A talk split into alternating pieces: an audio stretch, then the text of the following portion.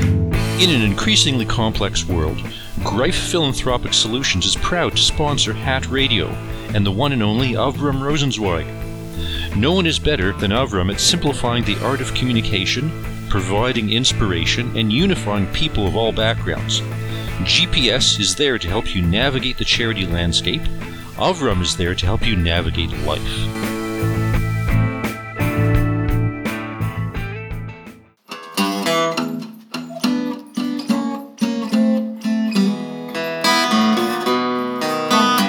Step inside my living room, share a little talk. By roads walked and lessons learned, keeping the flame of faith burning. I wanna know where you've been, and what you found out. Spread some light in the darkness, spread it all about. In the height in the hat, put it all in the hat.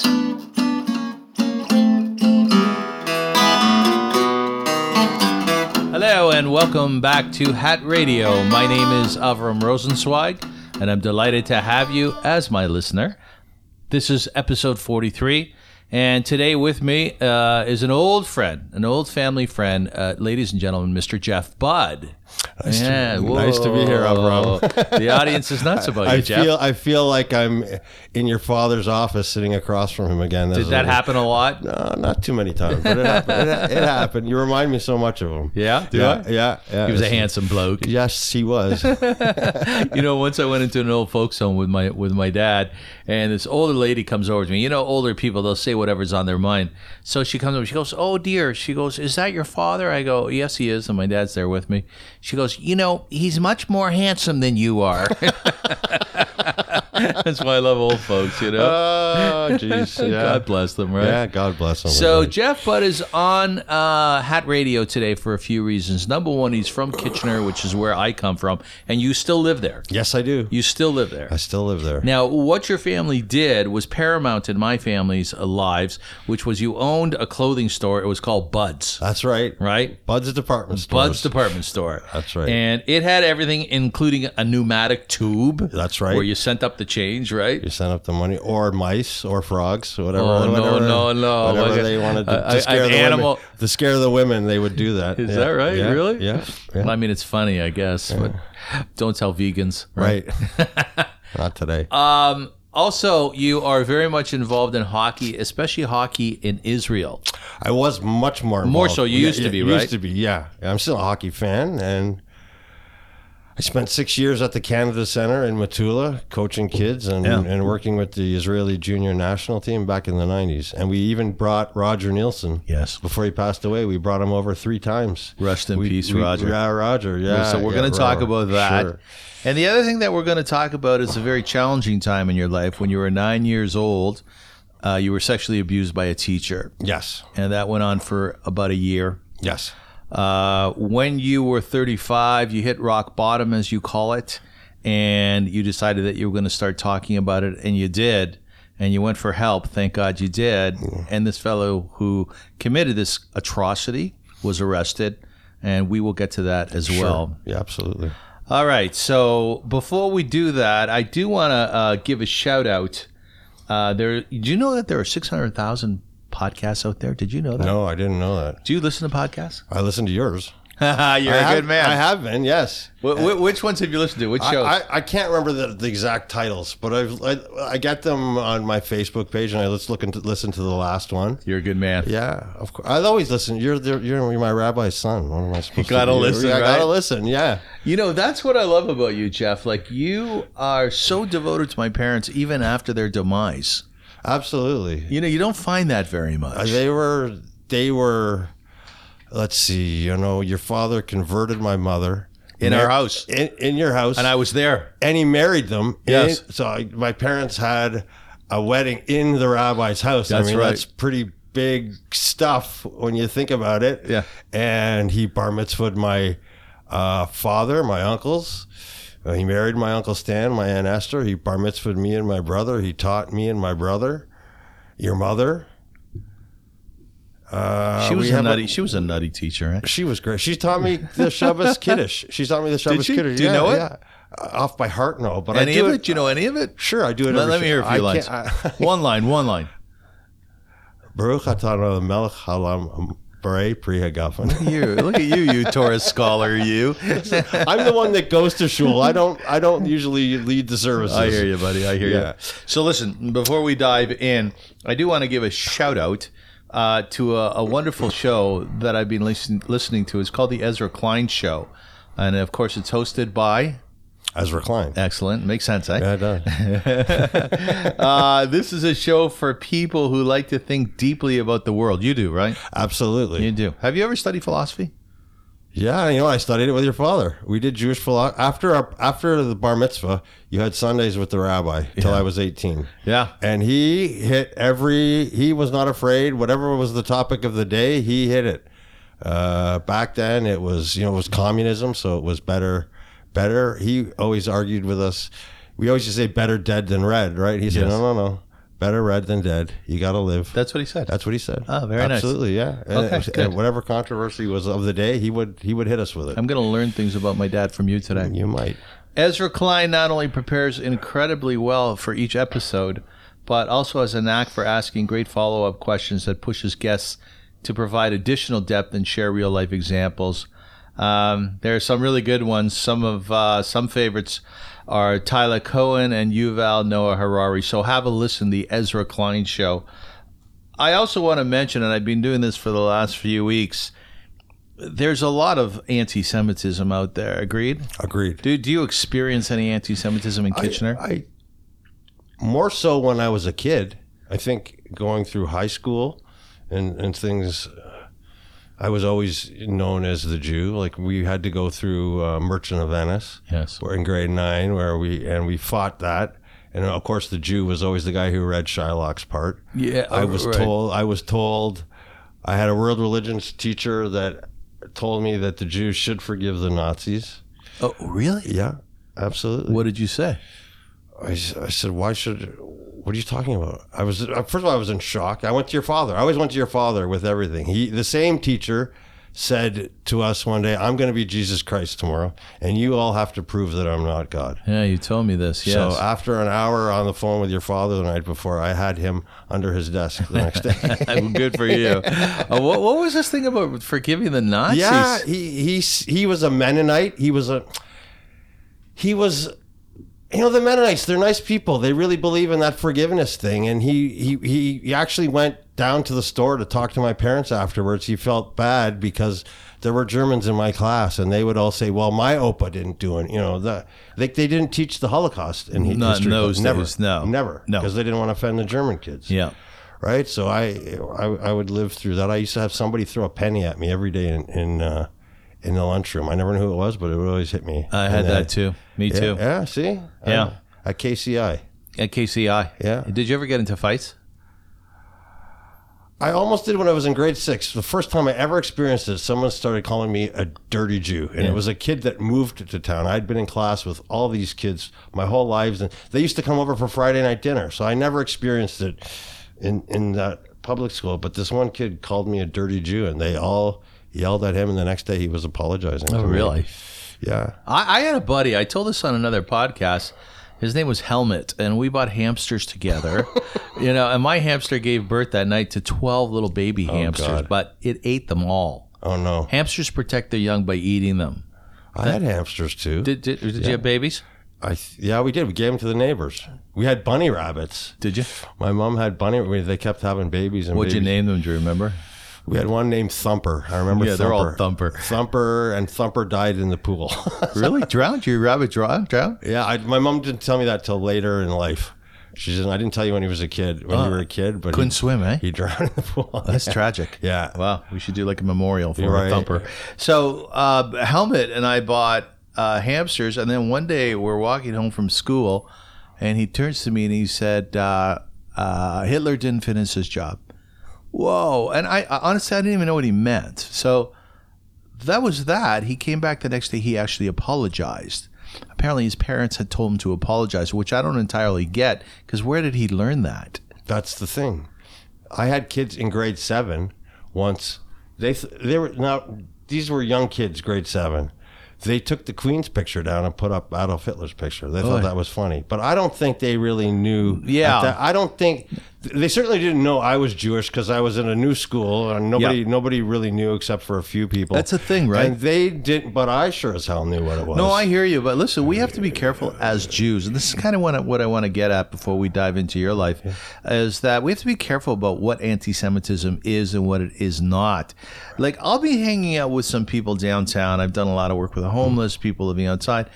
And they, to ingratiate themselves to me, they'll say, Well, you know, it's great, man, that there's so many Jewish lawyers, right? You guys are really smart. You have lots of money. I don't take that as anti Semitism. I don't either. I get that all the time. Right. Especially in a small town. They Right. don't mean it.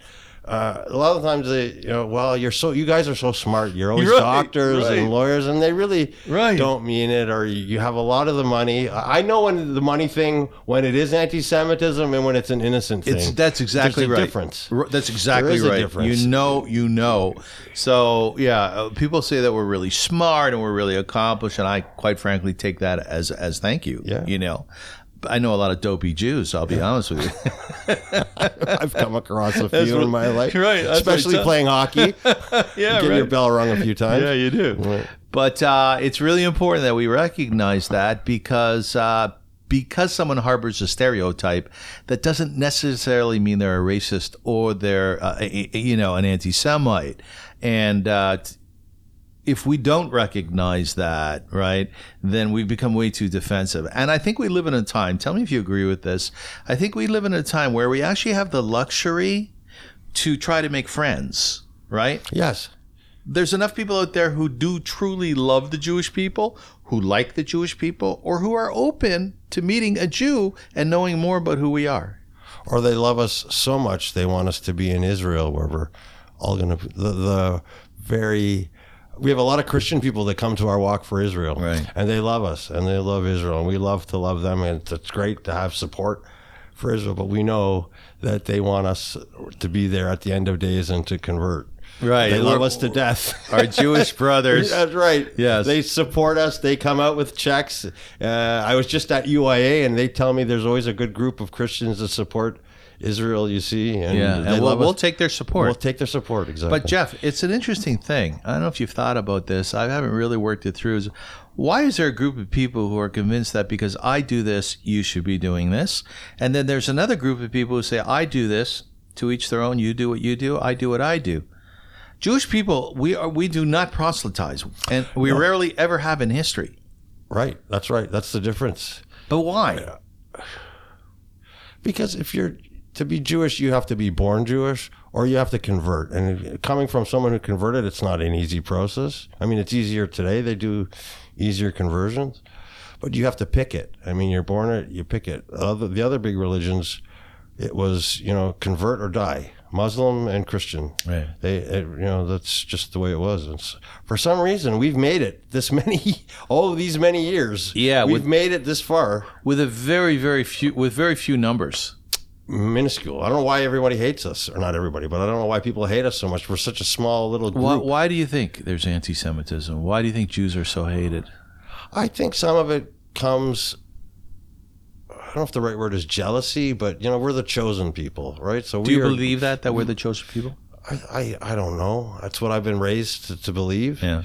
Um, coming, if I think back on what your father would say, absolutely. Yeah, yeah. Chosen to what?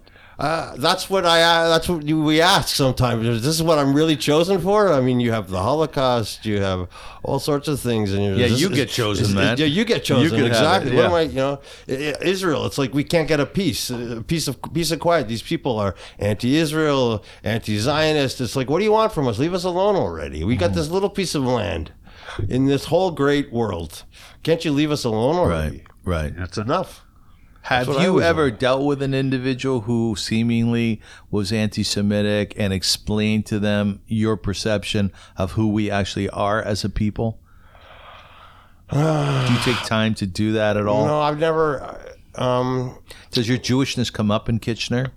Of course, It does? People people know. uh, I- It's just funny. I was just at, at, at UIA, and we're setting up a meeting between Nikki and the mayor, and I was telling them how the council had passed a resolution condemning um, the the the legislation in Quebec that outlaws religious wear. And they all come up to me to tell me because as if I'm the only, like I'm the Yeah. spokesperson for the. It's very nice and it, it's very, but anything Jewish comes up, they always come to me. Yeah, right, Right, because right. The, the, we've been around you know, forever and everybody knows. But I think I think my grandfather changed our name because of it. We used to be Budovich. Budovich. Yeah, and I think in Kitchener they changed the name to Bud. I think part of it was anti-Semitism. At that time, I it- think it's, so. it's very The possible. forties. Yeah. My, my dad was born a Budovich, but like, by the time he was two, he was a Bud. so when you go to the fun- cemeteries, you probably see Budovich just on the stones, right? I see no Bud. It's Bud. It's all Bud. I was just there. They're at Beth Sedek. Believe No, it the or reason not. I asked that is because I've gone to a number of different cemeteries w- where my family's buried, and one of them will- will be Rosenzweig with a Z, one will be with an S, one of them even will be like the Polish with the J. oh really? Yeah, Rosenzweig or what have you. So that yeah, the spellings are different depending on where you come from, maybe how you arrived in the country. You have a great name, by the way. Jeff Budd. like who has two names with one syllable each? You know how many times I hear it?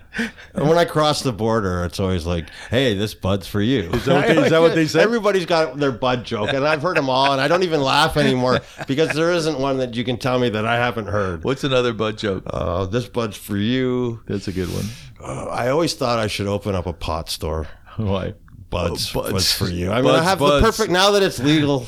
It, come on. I mean, this is the perfect name. Bud, Bud's, Buds. Buds. Buds, Buds. Yeah. Uh, And paraphernalia. and paraphernalia. I don't think my dad and uncle would go for that too much. They but wouldn't like I that. always thought that that would be a great new venture for Buds. Right, right. So this is interesting what you tell me, um, because what you're saying is you, you live in Kitchener, which is an hour west of Toronto. There's probably now about a quarter million people. Combine that with Waterloo. Probably it's probably close to half a million by the With time- Waterloo. Waterloo. region. Yeah, Yeah. like Cambridge, Waterloo, cities. Kitchener. Yeah, it's all sort of the same. Is yeah. it difficult or is it simple to get around? Like Toronto's difficult. Oh, it's way easier. I came in today. I was on Bathurst. I'm like, how do you guys put up with this every day? It- it's nuts. Oh, it's nuts. Ridiculous. It is. It's Kitchener. crazy. When I li- I lived in Toronto. When I moved back from Israel, I lived here for 15 years. And when I moved back to Kitchener, I showed up everywhere 25 minutes early. Did you? Everything's five minutes away. Thinking it's man. gonna be hard to get fi- around. Yeah, yeah, yeah. You, Yeah, You're yeah. thinking like Toronto, Right. And I was always early. Everything is like literally five minutes away. so you have a life there. Absolutely. You live in Waterloo, Mm-hmm. right? You have friends there. yeah, I have friends. Friends like who's your best friend?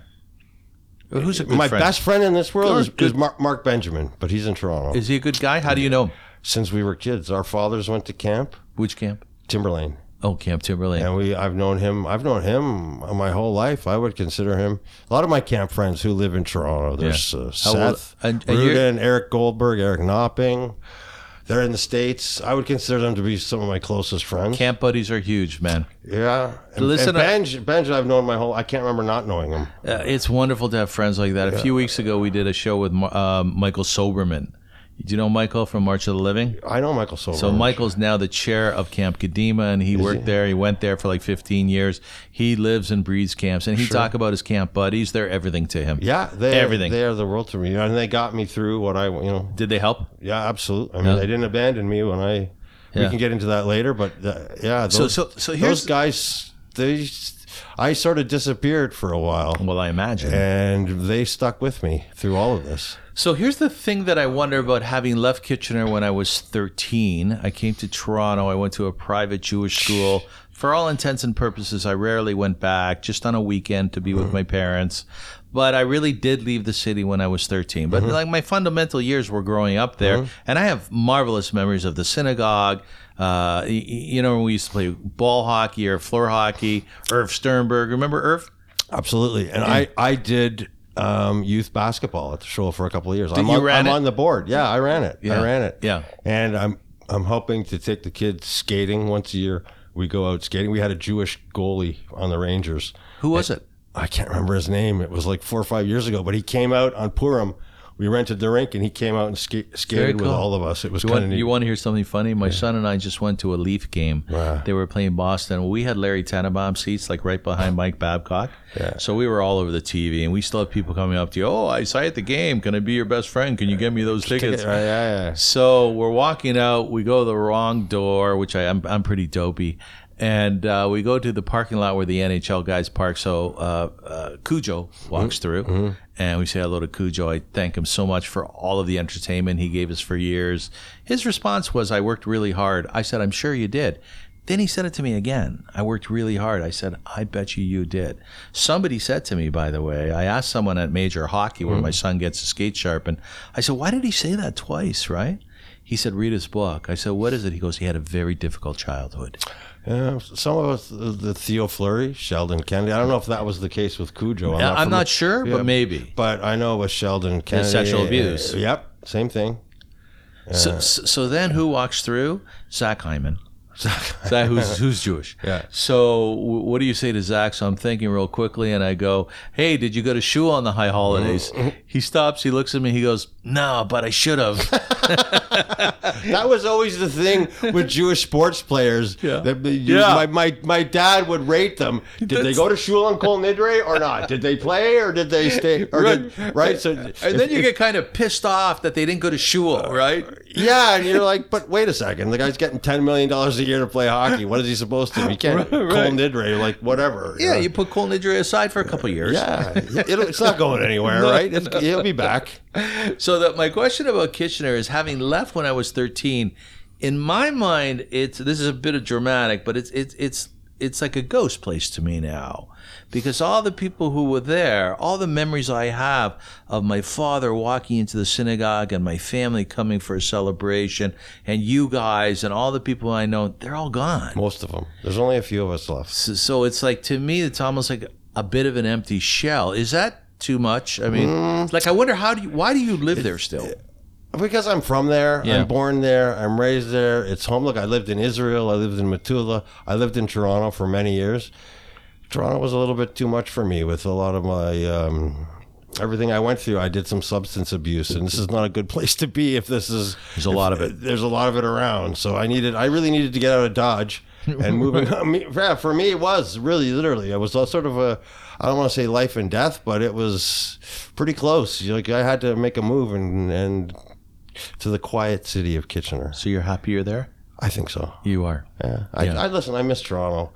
But I miss my friends in Toronto. But Jesus, I was coming in today. I don't miss the traffic. Traffic's one nuts. bit. This is like My dad told me when we were kids that uh, he had a heli car, right? When you get stuck in traffic, you just press a button and the helicopter goes up and he would fly above it. We all believe this, right? I thought he had a Delta eighty eight. Well, no, he didn't. He, he used to drive Fords. No, he had a, he did have a Chevy. Maybe later there on. was a, there was a blue Chevy. That's the one I picture you in. I guess probably that was you were you were already moved on, but that's the one he had when he told us all the stories about you. Okay. So that's the one I pictured him. You so in. I told my son about the heli car, and that's what we're still waiting on because the traffic here is nuts. yeah. Okay, so we kind of we kind of we, we we covered your early years. You used to drink Beep, didn't you? Yes. That Yeah, was, my mother adored Beep. so I was over at your parents' house Yeah. for a Talmud Torah dinner or something, and your father brought out beep and seltzer water. you remember those? You buy it in a case Yes. with the spritzers, and he said, "Look, you get C plus." So I went home. I made my mom go out and buy a case of seltzer water and beep. I thought, you know, they have Soda Stream now. I was like, your dad was way, way ahead of his time. Your mom and your dad way ahead of his time.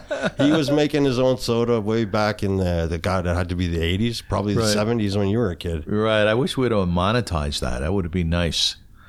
Yeah, I mean, look at SodaStream now. That's Oh no, that's huge. I don't even think you can buy those old like the. Those spritzers, The spritzers. you can. I've Can seen, you really? I've seen them around. Really? I've certainly seen them in vintage environments. I've never seen them, but I'm since I pretty was sure a you kid. can still. Yeah, I'm, pre- that, those were beautiful bottles, Yeah, weren't they? yeah, Some vintage stuff. yeah, Remember vintage hockey sticks? absolutely. The I had- wooden ones? I, I used to have a wooden straight stick when I started. That's playing right. hockey. And you take a look at Gordie Howe and, and all these guys used to play 20s, 30s, 40s. Their equipment was paper thin, firstly, and the sticks were straight, straight, right? No curve on That's them. what I whatsoever. had.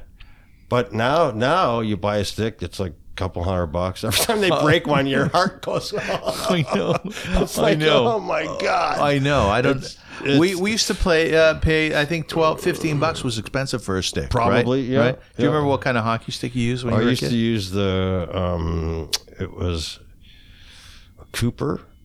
And, no, it was a Bauer, and it was the Wendell Clark curve. That's what I used older Nice. in life. The younger one, I used to play a Kitchener hockey stick. Remember those Kitchener you- brand? and there was a Hespler one too. Yeah, there was a Hespler. I think Wayne Gretzky had something to do with that. Right, But there was a right. Kitchener brand. We all played with Kitchener sticks. Yeah, that's My right. dad, we still have a little one left from when I was a kid.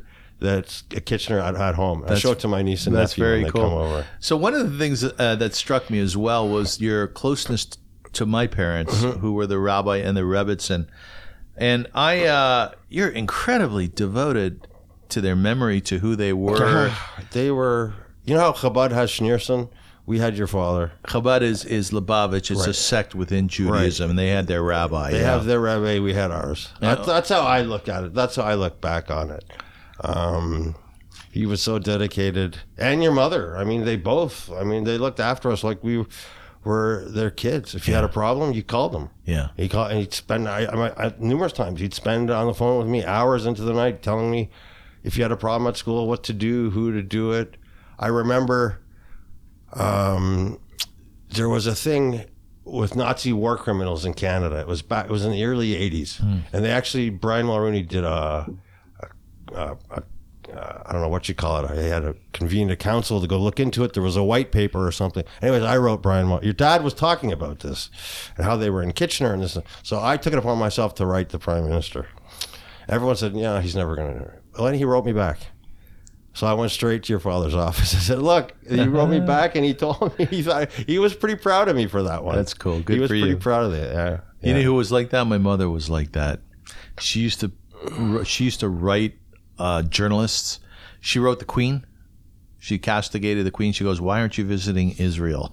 Listen, do you know the the warm relations that your father had with the non-Jewish community Was a big still lasts to this day. People still talk about him. I was just one of my roles at the shul is because we don't have a rabbi. I liaison with the families for funerals. Yes. So I help because we have. So John Feedy used to be the guy in Kitchener at Rat Spectacle. Him and your dad were like yeah. this Yeah. so he's retired. There's a new girl now, Jennifer Foucault, who used to work for Benjamin's actually. But whenever there's a big funeral, like Max Norris's son-in-law passed away, so John Feedy comes up and he How always- old was How old was he when he passed away? Oh, he's in his 50s, 60 years old. Young Te- man. Young man. Yeah. His, his son-in-law, Max, is around. That's another one you're asking me.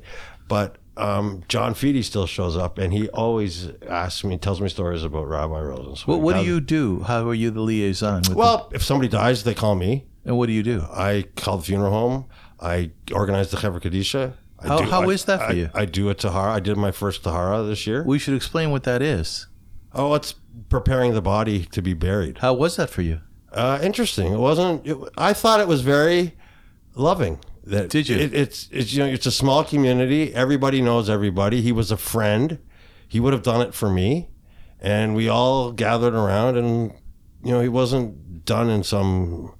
You know we sit with the body. You know, The Jewish funerals are very different than non-Jewish funerals. Yeah, and yeah. the way we respect the body, the way we look after them.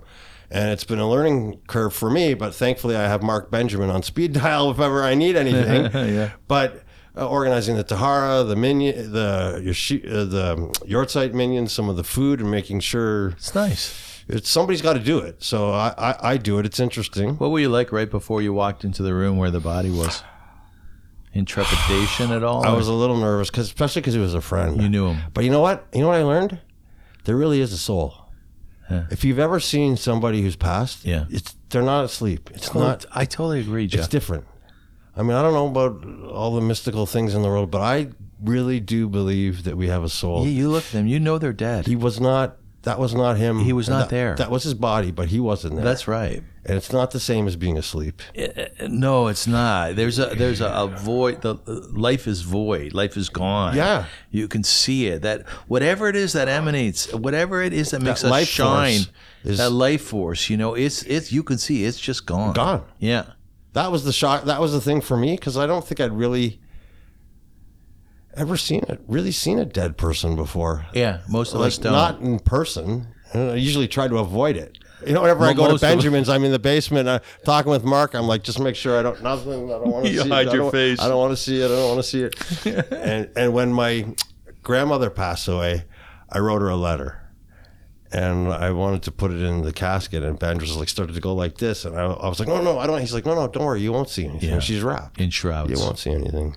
What- what- So- like what was the content of the letters? Uh, Oh, it I was love just you. My bubby, was- she was her and I were uh, just so close. Uh, it was like a an abnormally close. She's a beautiful She- woman. She cooked for me. She, when, when I moved to university, she bought me a freezer. She cooked for me. She would stack her freezer with food so that I could come in while she was in Florida and get it. And when I moved back from Israel, she was suffering from dementia. She'd make her girls that were looking after her cook for me and cook for me and cook for me. She just Whose mother was this? my father's Was your dad? What was her name? Helen. And she loved you deeply. Oh my God, we were so close. She was, yeah, it was. Uh, so I wrote her a really. It was. She died from. She was ninety eight. It was a dementia. It's a long, long. Dementia sucks. It's a long, long goodbye. is It's what bad, it isn't it? My dad and my uncle went every single day to the. home. They kept her in her home as long as they could. Yeah. And then they put her in a home. They went every single day for dinner. We, uh, they alternate. She was never alone, and Yeah. I would go as much as possible. But there was a time when she was in the wheelchair. My dad was wheeling her, and she's like, "Jeffy, Jeffy," and then she looked up at my father and said, "Who are you?" I know. I- Yeah. That's tragic, isn't Yeah, it? That breaks my heart. Yeah. It's a long. That's a tough. Boy, that's a tough one. I know. I have a buddy whose mother has Alzheimer's and she is in the worst stages of it.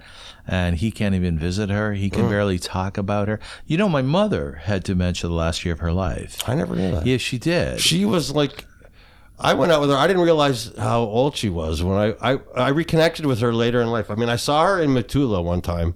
I was sitting there as the Canadian. They would introduce me to every mission.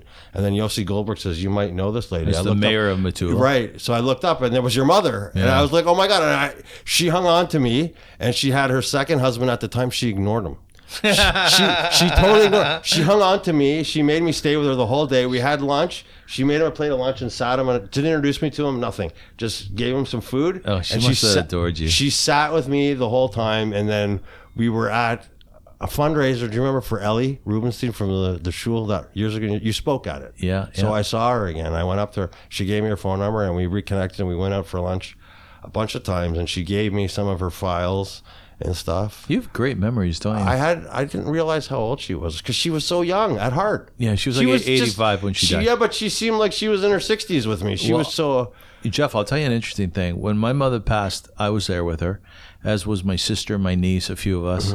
And my mother always blocked age. She never allowed herself to get old.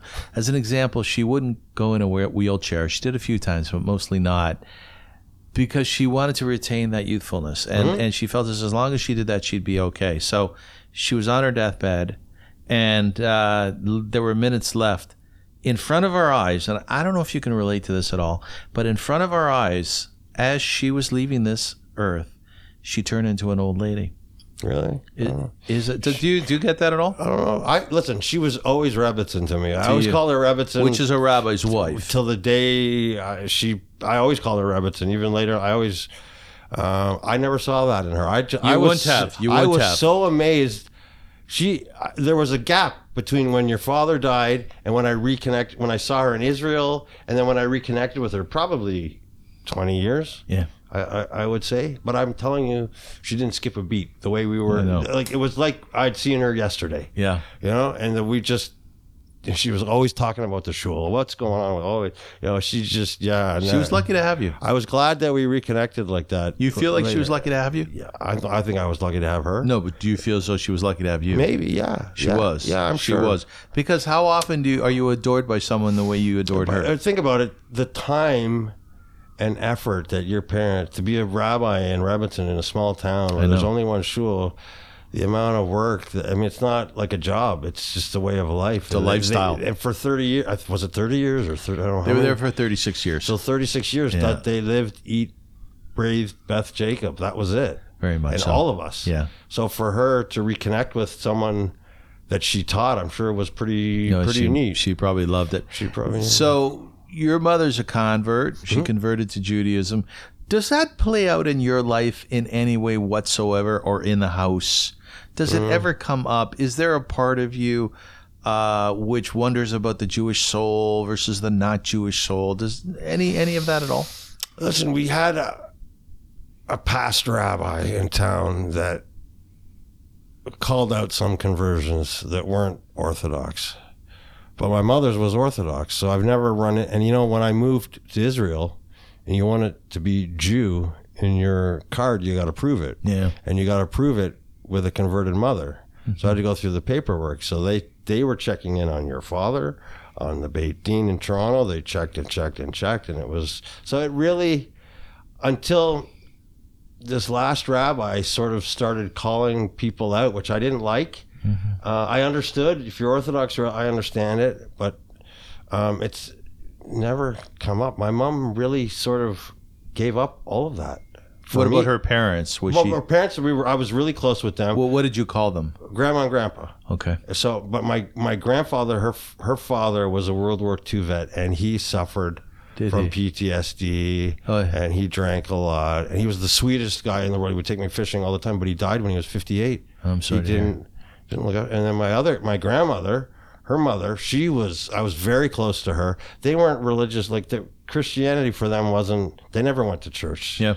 There was you know, and my birthday was on Christmas, so I Did you would see- celebrate Christmas at all with no, them? we- it wasn't like you celebrate Christmas, but I would be over at my grandparents on Christmas because it was Christmas and it was my birthday. So I guess we got away with it.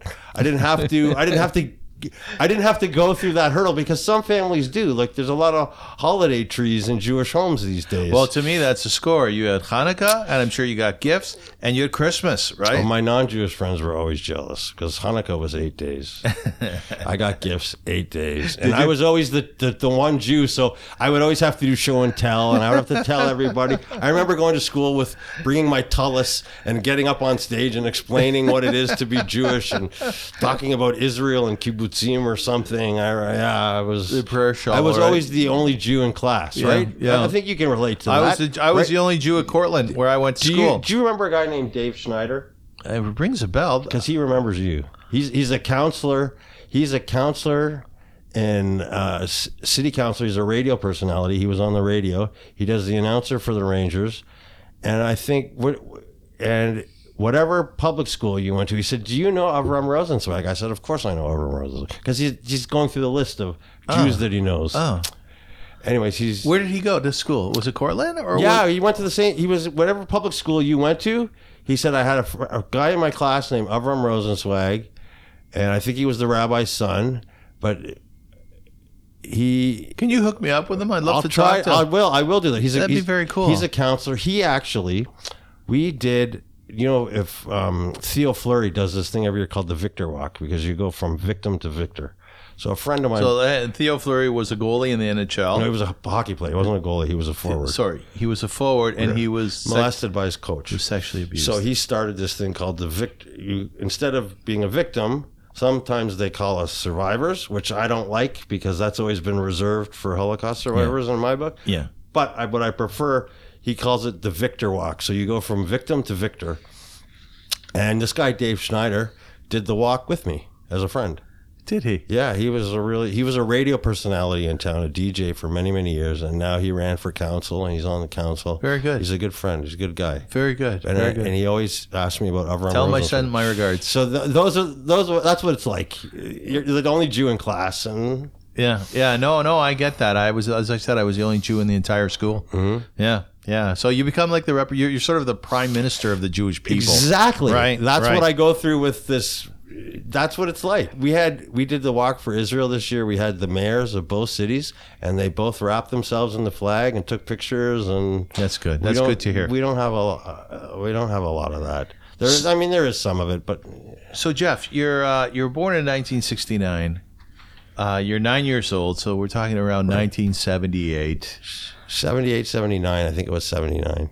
You were a grade five student at Mackenzie King Public School, and one of your teachers was Wayne Tennant. Yes. and we can say that because it's all over the internet and internet and he was uh, charged not not only for the abuse against you but for others right he was charged i think it was 1982 i had already left mackenzie king and i was at breslau believe it or not. In grade seven, when he got arrested, Was in Ch- i- is he still alive? Do you know? he is i'll tell you where he he's he's living in windsor he is on social assistance he wakes up every morning wondering if he's going to be charged again because there's no statute of limitations any one of my classmates and there are others because they've told me can have him arrested at any moment's time. The Waterloo Regional Police knows who he is, where he is, and what he is. The Windsor Police knows who he is, and more importantly, knows what he is Yeah. he the only person he fooled in that courtroom and made a fool of was the judge. Yeah. Not not you know. So, so, so you're nine years old, Mhm. right? You have this teacher, homeroom teacher. Yeah, that's all you had was he At did nine, everything. right? That's Yeah, true. Yeah, he did everything. Jim, Grade five. everything with us. Mm-hmm. That So is correct. And uh, was he friendly towards you? he was he was and a lot of these pedophiles have this person they're hot and cold. They want you to be friendly, but they want you to be fear. The, they have a healthy fear. They're afraid of them, and I was afraid afraid of him. But you know, when I was nine years old, I didn't know what was happening to me. Yeah. I didn't realize you, you, you didn't. It didn't register till I- later in life when you start to understand. Hey, this is what happened. Yes. That's when you decide you're not going to talk about it. You're going to bury it, and you're going to do. Uh, you bury it, and you put it in your subconscious, and it comes back to haunt you later. And and and and w- so what happens? You, again, before the show, you said w- it's okay to talk about this. abs- absolutely. At any point in time you want me not to, you No, just tell no, me. I'm okay. So does he? j- Just does it seem like he's becoming friendlier with you? He was all hands. That's. I, I mean, I don't want to get into all the really gross details no, of no, what no. he did, but he was he was all hands, and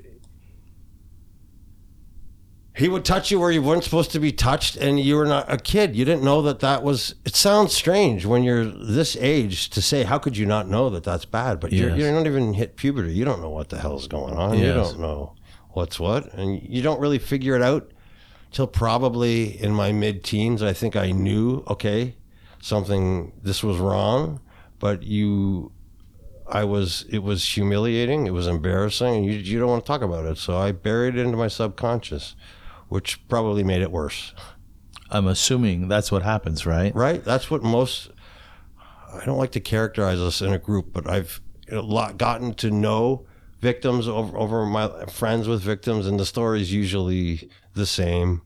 It happened. You bury it. You self medicate. You, I don't want to say suicidal, but a lot of people who suffer from this do end up suicide or with self medication is really slow Yes. suicide, anyways. Um, but some of us make it. You know, we got I got I got help, but when you bury it in your subconscious, it doesn't go away. That's what I learned and it eats at you. And you know, I've never had a good relationship in life. That's probably why I'm single, not married, with no kids, is because I've had any girlfriend I've ever had. It's never worked. Uh, I've had problems with you know, there's intimacy issues and there's trust issues. It's just never, never worked out for me. It's not in the cards for me. Um, but I did get the therapy. My parents made sure they fought hard for me. My parents, You were they saying. fought hard for me when I wasn't fighting for myself. You were saying. That's for sure. My dad is, uh, he's my rock. He's like my best friend. He probably saved my life. And my uncle and my aunt Esther, because, you know, we had a family business. I know we're going to talk about that too. But my uncle and my father were my uncle and my father, but they were also my boss, you know, and I wasn't showing up for work and things were really going sideways. My uncle, he never wavered. My father, they never wavered. They, they stuck with me. Which is a big deal, A right? huge deal. A huge deal. Yeah. A huge deal. Because if you have support, if you have support. And the other thing I learned, which is unfortunate because we live in such a, a wonderful country, generous country, and we have such a great health system. But for when it comes to mental health, you're on your own. I- If you don't have money, if you don't have money, you are really it's you're up a creek. There's really not a lot. There, it's getting better. We're talking about it more. There are more places for people to go who need help. But you know, let's be honest with you. If I hadn't come from the family I came from, with the means that we had and the parents that I had that got me the help that I needed, I could just as easily be living in a box on the street, just like anybody else. yeah, and I mean that's really significant. There's some incredible tragagedy to that, isn't there? Yeah. I know there is. I in know this there is. country that you shouldn't when you you have to remember that when you're walking downtown and you see that person asking for spare change i don't like to generalize but i'm telling you nine times out of ten they had some sort of trauma in their childhood Well, that's the theory. And- yes. I mean, it really is and they just there's no there's you, if you have cancer, you can go to the emergency room. You can give your health card, and they'll help you. Yes. But if you have s- ch- child trauma, there's really nowhere for you to go if you want help, unless you've got it, got it, your checkbook out. You, there's lots of great private help out there, but it's expensive. you have to be able to afford it, right? Eh, yeah, and you have to you have to want you have to know where to go too. Like a lot of times, these people, y- you don't know when you're in it. You don't realize okay because I had s- tr- childhood trauma, I'm using drugs or I'm living on this. You don't it doesn't register with you. You're just going. You're burning out. You're burning out, and you need to know that you can get help and it is fixable, but it's not cheap. So, unfortunately, so throughout this year, did your marks start to fall? I don't remember. Um, Did things start to change in your life? it's hard for me to remember that part. And this is this is one of the issues I had when I had him arrested. You have to sit down with the police and in a room, and there's a camera, and they're asking you all these really pointed questions because they have to know the who, what, when, where, and how, Yeah. and all the details. And this is how at trial the defense attorney comes at you as a victim because they know that your story is going to be a little bit different. Like if you remember the Gian Gameshi case, the, the judge really went after the victims and blamed them because their stories changed. Well, it's hard when you're on the stand and your people are asking you and looking at you to regurgitate in vivid detail what happened to you. It's not natural. And good defense attorneys know how to come after you. So I don't Were you on the stand? Oh yeah. I got I w- the one thing I wanted was I asked the con- ask me if the person who molested me is in the courtroom so I can point him out, and and I, and I did. I mean the results of the trial you saw the judge let him go. It was a judge that was the poster child for ju- um, judicial mal- malpractice, but that's the role way way it goes in Canada. I learned. Um, we sort of shake our heads and go well, and we move on. We don't really do anything about it we just sort of accept it and moved on. Yeah, and, and essentially, this fellow who molested you, this Wayne Tennant, um, he had done this to others, and he had actually been on trial previously, right? and they they brought that evidence into the case, and the judge said he couldn't use it because the time of day that he molested me was in the mornings, and the time of day that he molested these guys was after school, so he could, it wasn't similar. That that that's was what that's that- what the judge said. That was the difference. yeah, that's what he said. I tell you something. Sometimes those the sort of the hairs, how we split hairs when And it our- comes to cases of sexual abuse. Have you heard over the last week? There's a trial of uh, five or six guys um, who ostensibly raped this girl, and they got off because in the place where this happened, um, she was unconscious. It was a party. And in order to call it rape, she has to be present. Mm-hmm. So these guys got off.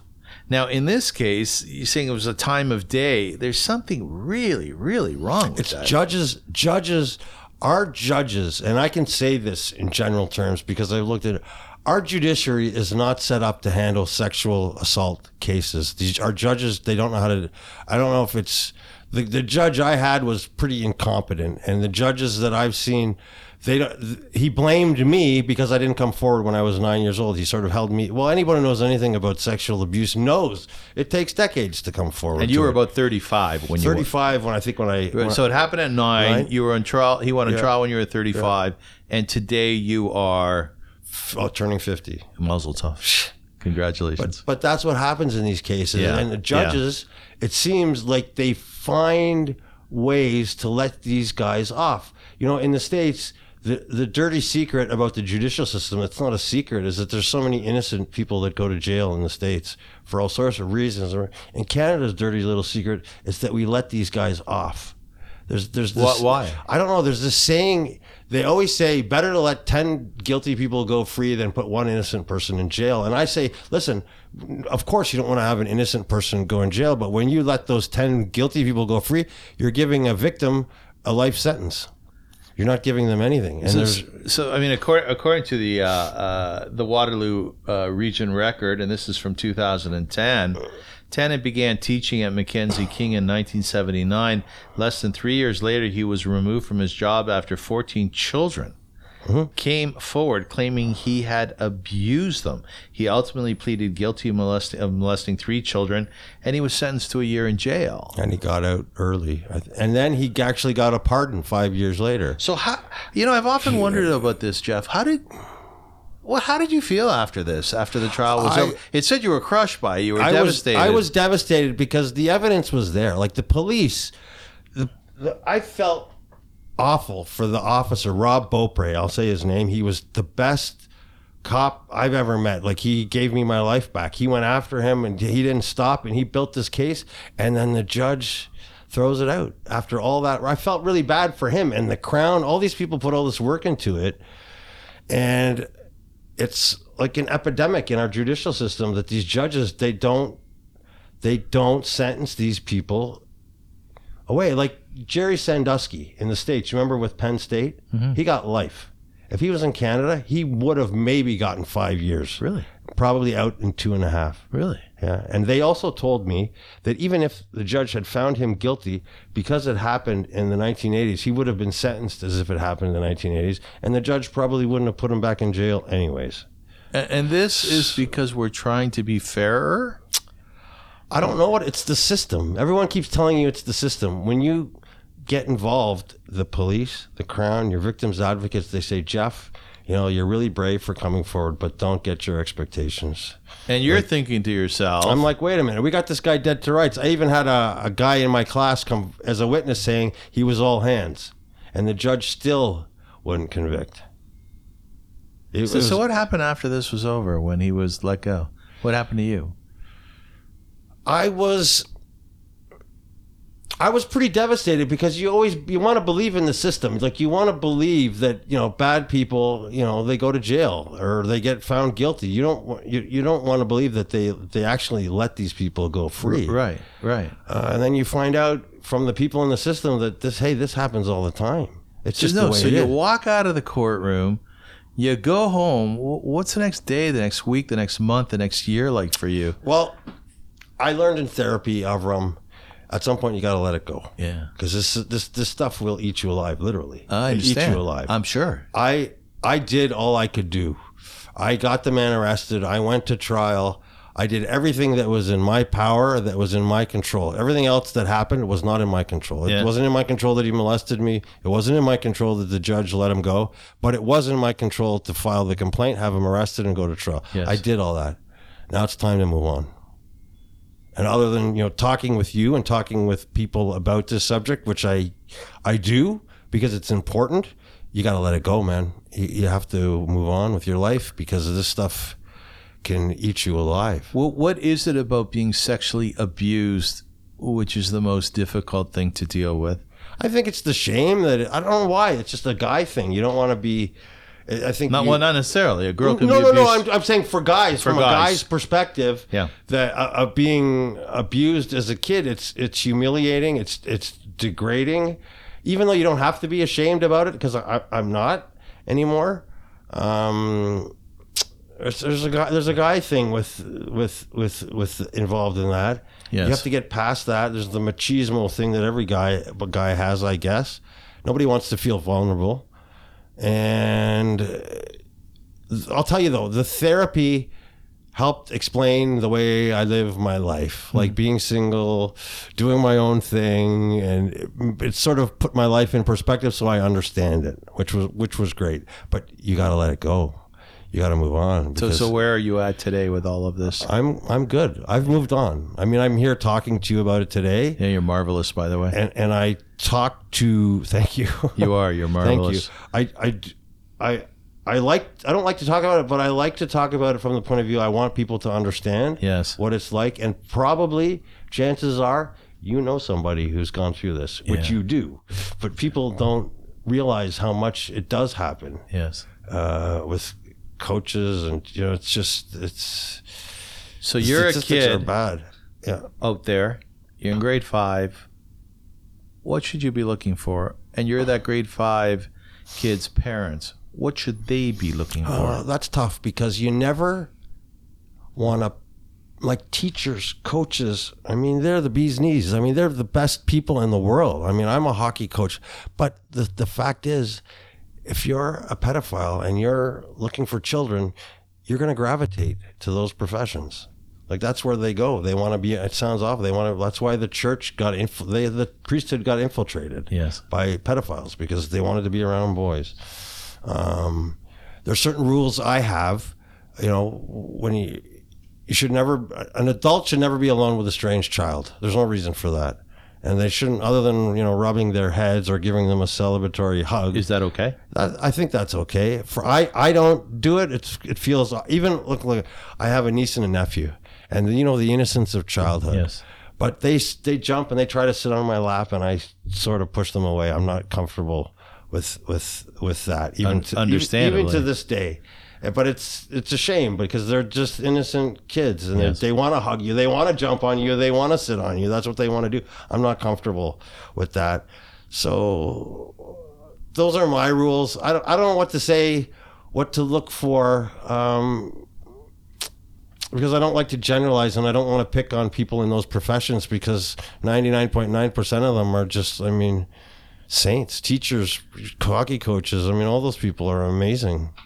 Well, I, I- I agree with you, but one has to be vigilant as well as to what can be out there. Sometimes I think our society is uber vigilant. Yes. You know, I my sister was asking me today when I was in yeshiva, which is a private Jewish school. Uh, this fellow who was ultimately arrested himself later on in life, he took me out to drive, and I was 16, and there's nothing greater than going to drive at 16, right? Anyways, while I'm driving, he puts his hand on my thigh, and he starts to move it towards my genitalia. And I stopped the car and I looked at him. I said, "Take your hand off there, or I'm gonna beat the shit out of you." Good for you. Yeah. Anyway, so he stopped. So my sister said, and you never reported it. I said, I never saw a need to report it. I saw that as one guy who's gay, right? And he likes other guys, and he was coming on to me. That's how I saw it, Jeff. Well, that's what this guy tried to say. He said, "Well, I was gay and it was the '70s, and I wasn't allowed to go, so I was attracted to children." And he blamed Yeah, it. but you And were- That's you you were a kid. right. That he tried to say it's because Well, I he was 16, he- yeah. no, but he tried to say that this happened because he was a gay man, and the pressure on a gay man back in the '70s, so he took Was it out different, on kids. yeah. but there's a difference between a gay man and, of a tr- course. and a predator. I'm just telling you how I looked No, at it. That- I You know, understand. when I was growing up, when I That's was gross, 16, man. That's no, but gross, when I man. was so Yeah, 16, yeah. there was a direct correlation between gay guys and pedophiles. Of course there was. Of yeah. course there was. Yeah. And he tried to use that as an excuse, which uh, I, I don't know. I have I, I- I have a, a friend that I worked with from the store. He was our, our radio guy, and he was a gay guy. And he always said, Jeff, how is it that you can even sit down and talk to me after Is that what he said? you went through? I said, and I said to him, Doug, I said, dude, there's a huge difference between who you are and what this monster is. Yeah, oh, really? And- really, yeah, yeah. It took me for a while to get over that. I, I would say that I did have some, I guess you call it homophobia for a while. Because, Yeah. You know, I don't, don't touch me. I'm, you know, I would, that kind of thing would, you know, I. Our society was conducive to homophobia. But but for me, remember- especially because of what happened to me in my childhood, you know, man on man. But but not only Jeff. Do you remember? Do you remember the raids on the bathhouses? No, I was too young for Oh, that. But God, I, I've you- read about them. George Hislop, man, he was an, an activist for for the gay community. They humiliated those men. Humiliated. The police Yeah, went in there, I've read took about them out that. naked. It was awful. But part of my therapy was understanding there's a difference. Uh, uh, you know, yeah, A gay man is a gay man, but a pedophile is a pedophile. of course, of A course. pedophile is not interested in adults. He's only interested in children. So one of the things that you can be looking for, what are the common signs of child abuse? And and, and I understand your answer by the way, you gotta be real careful with this stuff. Mm-hmm. God forbid anybody should be, you know, said that they're a pedophile and they're not. Gotta Yeah. be real careful with that. But Children are pretty. I I rarely hear about that. I mean, the odd time you hear about. Geez, and the Me Too movement, you just don't know. I mean, it's amazing now the way women are sticking up for themselves. Yeah. But um, you in in, in from the. I rarely come across cases where children make false allegations like this. is that right? Yeah, it's not.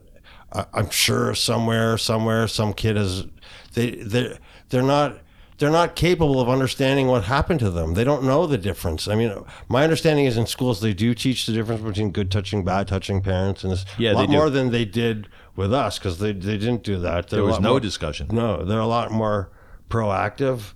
But for a kid to come forward and say, and like they wouldn't, they don't know anything sexual because they haven't hit puberty. They don't even know what it is. That's right. That's you know, right. I mean, I, I shouldn't talk like that because younger kids today know everything. But back in my day, we didn't know anything. We thought, Correct. you know, we we just I don't know what we thought, but back then, but it wasn't. We didn't we didn't know anything. So, so one of the things that you could look for is a neglected appearance in a child if they're being molested. Um, I would. I I'm trying to think. I I was acted pretty happy. I was pretty good at like burying it. Right. Yeah. It wasn't until I really like into my like, mid 30s when it really caught up to me. yeah. So it's, Yeah. I, I wouldn't know what to look for in a, in an actual child. Although there are places, there's a place in Kitchener called Child Witness where they look after a couple hundred children a year who face physical or sexual abuse in our region, which the numbers are. It's, Do you ever speak to those kids? Would you speak to kids who have been uh, I've abused? offered here. I'll, I'll tell you what. I met with the the people who ran the board of education before I had him arrested because my mom reached out to them and said, "Look, this is what happened when he was a kid," and they were more worried about being sued. I told them that I would. I, I said to them, "I would be loved to be able to sit down with your teachers and tell my story to your teachers. I offer that to you." Never heard from them. They never followed up on. Yeah, well, the, you know, I know from the TDSB here in Toronto, the district board, th- they're ultra uber conservative, Yeah. right? They have very few risks taken. To make decisions take forever. if they're accused of something, oh boy, they work overtime and then triple overtime Yeah, to try to fix it. I mean, this is not an organization that you know out there uh, using resources that they probably could.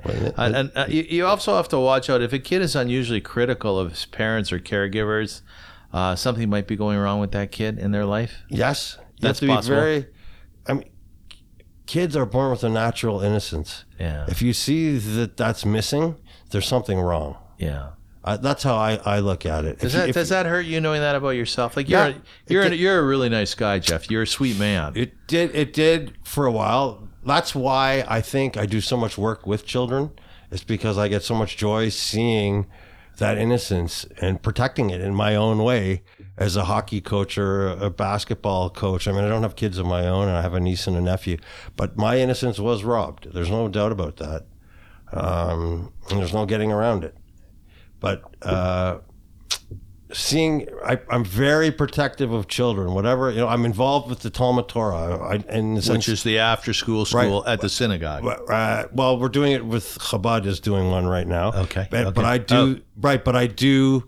Um, the shul the shul's going through a transition. We'll have a Talmud Torah again. Don't worry. Right, But right. right now, the only Talmud Torah in town is the Chabad one, and I do the extra. I'm taking offered to take the kids on extracurricular trips. That's like sort of my cool. thing with the parents. I'm taking them to Sky cool. Zone to do bouncing. I'll take them skating. We'll do some basketball. I love mean, that worked you all- do that. all those years in Israel with all those kids, always teaching them hockey and everything. That's where I get my uh, nachas, I guess you could say. Your Jewish pride, man. Yeah. I love that you do that stuff. Now, um, very important that if there is any, if you have any sense of something's going wrong with a child, uh, you can report it, right? You can report it. You should report it. You should You report have it. a duty to report it, even do. if you're wrong. I mean, so what? You know, you're wrong. Yeah. But what if you're right? Uh, I think here in Toronto, if I'm not mistaken, two one one, right? You call two one I, one. you know what? I don't know. Yeah, I, it I is. should know, but I, I, I don't. It- I it- would call nine one one. That's what I know. I'm assuming that's going to work too, yeah, right? Yeah. But there are child abuse services, and uh, you can find them on the internet. And I believe if you just call 211, uh, then in fact, uh, they will be able to help you. 211toronto.ca is where you can go on the internet. Uh, you know what, Jeff? Just as we move on in this interview, uh, I guess what I want to do is kind of extend this great big warm hug to you. Thank you. Y- You know, and you sound like, thank God, man. You sound, you sound like you've come a long way on this journey of yours. I have. I have come a long way. Yeah, and you, you you shine, and you got beautiful eyes. you know what I mean? And you just seem as though you are. Uh, for all the work we need to do in life to take us to a better place, it sounds like you've done a ton of it. Sure. So far. So far, so, So good. far. Any possibility of hooking up with a woman? I maybe? don't, I, I don't know. do I you don't know feel what- any bit? Di- do you feel different? I about think I that? could handle a relationship now Yeah. better than I ever could before. Yeah. But I'm so used to doing my own thing, man. Like I I get up in the morning, I do Right. my own thing. I'm just so used I'm a pretty private person. I have good friends. I have a few friends, but that are very good and they know all about me and they know everything and and I'm in contact with them. I live a pretty quiet life now compared to the way it was and I don't know if I could have someone in my life. I'd like to think I would. I could. I mean, I don't want to spend. I mean, nobody wants to be spend the rest. I don't want to spend the rest of my life. Maybe you alone. should get a nanny. Maybe that would work. so you moved to Israel. What year was that? 1993. 93. So we're, we're talking almost 30 years ago. Mm-hmm. Yeah, yeah. Yeah. Wh- why did you decide to go to Israel? I went with Ellie Rubinstein on Anguish to Hope, which is the March of the Living for university students. It was the first time he'd ever done that trip, and I was so moved by going. To the, you know, you go to the camps and then you go to Israel, and I was so. You, you know what? I'm graduating university. There was a, a six month program on a kibbutz where you could uh, st- st- the Ilpan and study. It was uh, um, not a religious way of studying the Torah, but a, a- an educational way of studying. Yeah. This. You'd read the story, you'd go to the place. So for six months, I thought, hey, that's great. I'm going to go do this. Yeah. And then when I was there, I st- my dad, who was involved with UIA, said, you know, there's a hockey rink in this place called Matula. Would you like to go and volunteer there for three months? I was like, yeah, of course. Now Why you not? were a hockey player. I played hockey my whole life. I Were you? wasn't- Were you? wasn't a great hockey How player. far did you go in hockey? I, I went to my bar mitzvah. My, I was 12 when I had the biggest fight with my father, which was, I don't want to have a bar mitzvah if it means I don't get to play hockey. And he said, Fine, if you don't want to have a bar mitzvah, you can go and talk to the rabbi. And if he tells you that you don't have to have a bar mitzvah, That's a kiss I'll, of death. I'll let you play hockey. And I was like, Oh, I ain't telling the rabbi. I don't want a bar mitzvah. so I had to go every Shabbos the year before. Yeah. You know, you do ain't Kelowna on. So that killed my hockey career. But it was what well, it how was. good were you in hockey? I was pretty good, I guess. I was never going to make it to the NHL. No, but did you rise up in the ranks? I think I played select like your son. I think it was as good as I, I got. Uh, house Mm-hmm. What was league your and- strength as a hockey player? I was a forward, right wing, left wing. left wing. You shoot left, and what was your and, we- strength? and I we when I was a kid, we hit back then. We played hitting hockey. Yes, you we could did. hit. and when and when I used to go to hockey games, they used to fight and they used to continue the fights inside the penalty box. were I used to go nuts. to Rangers games and there'd be blood going everywhere. man. It was just- days. Yeah, those were the days I grew up in hockey. Yeah. So I'll t- actually I'll tell you a funny story. So my first game I ever coached in Israel, we played in in Bat Yam, a small little rink in Bat Yam that had cinder blocks as boards. So we took the Matula bus, and I brought so that after so wait a second I volunteered for three months. They offered me a job, so I came back the next year. Yeah. So that was the year. So my first game coaching, I brought all the Don Cherries, Rock'em Sock'ems with me. So we had three Wh- hours. wh- which is a video that his son makes. Right, it's all fights. It's all hockey fights. Is that what it is? It's yeah, fights? it's all hockey fights. It's John Cherry narrating hockey fight after hockey fight. I and didn't I know must that. have had 15 of them, and we watched them all the way to Tel Aviv. What I didn't know is these kids that I was coaching had never actually seen a hockey game in their life. It was just this weird kind of sport that we were playing on a half rink. So the puck dropped and the gloves came You're off. kidding, Oh, really? yeah. We had a bench clearing brawl. I got thrown out. I got suspended my first game. I was a player coach. That's hilarious. I'll never forget that. That's they hilarious. all, all the Russians over there, they hated me. They're like, "What is this Canadian doing?" So, so they thought hockey was fighting. they did because they hadn't seen a hockey game. Yeah. they just Yeah. thought we played hockey on a little half rink. They really didn't. When I first got there, we had the kids had to like trade sticks. We didn't have enough hockey sticks for them. Like they had to switch sticks. So they really, and we had one little rink with a center line. That was it. So explain to me. So Matula is called the Canada Center. Yeah. It was built by uh, philanthropic assistance Mm-hmm. from people here Canada. in Toronto and Canada, and it's uh, regular. Is it, is it an official size rink? it's an Olympic size rink now. Olympic they built, size. They built an Olympic size rink. So it's European, basically. and, European, yes. and how many teams were part of this league? I think there were six, five or six teams. There was a there was a a fake ice rink in Jerusalem with like a wax, yeah. and there was one in a shopping mall in Haifa, and one in Bat Yam and Ramat Gan, and they all had little hockey teams, and we had a little league that we played. And And now who- they have full full rinks over there, And now. they play. They play internationally. Yeah, they play. I was I was the manager of the Israeli junior national hockey team. I think the second year it ever went abroad. Really? How'd you guys do? Um, well, we beat Turkey. I'll tell you one thing. We went to Belgrade one year. I'll, I'll never forget this. We went to Belgrade, and Israel had just re um, en- re-engaged uh, negotiations with with Belgrade since '67. Yeah. So the ambassador was in a hotel room, and we played the first game, which was against Turkey, and we won. But the next game was the Serbian game, and ev the rink had filled up. So, but you win. They played Hatikva. So 2,000 people had to stand up for Hatikva for- in- in, Belgrade. All that, I was sent shivers down my How back. was that? That was amazing. That was amazing. Oh, that must have been something. They won. Just listen. If you go abroad with an Israeli team and they win and they play Hatikva and they're somewhere like abroad, it brings tears to your eyes. was there any anti-Semitism that you experienced? The kids did on the ice. They'd fight On the Like, they'd- ice. because they'd call them a dirty Jew or something like that. And Yeah. my some of my kids, they played hockey in Canada too, so there were some tough kids I had, Yeah. and they weren't afraid to drop the, the drop the gloves. I got a buddy here in the building. His son went and played basketball. He goes to a religious uh, school here, but they were a really good team, and he went and he played in uh, regional uh, regional uh, finals.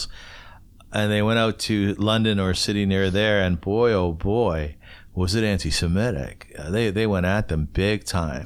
They do come at the Israeli teams like that. They do, but then it's back to our. Con- is it really anti-Semitism, or are they really just trying to get under their skin? Because with hockey players, you don't know. Like Uh-huh. a lot of times, if you talk to NHLers. The stuff that goes on on the ice, like they say some really nasty stuff to like Yeah, stuff, they do. stuff you would never say. And not just about Jews, about your mother. Your mother, everything. Like that's what I'm talking about. Like they get really nasty Okay, okay. on on the rink. So you don't know if they're just doing it to get on your some of them you, you know they are doing it. But our guys weren't afraid to drop their gloves. They had some pretty tough. Were you a good coach?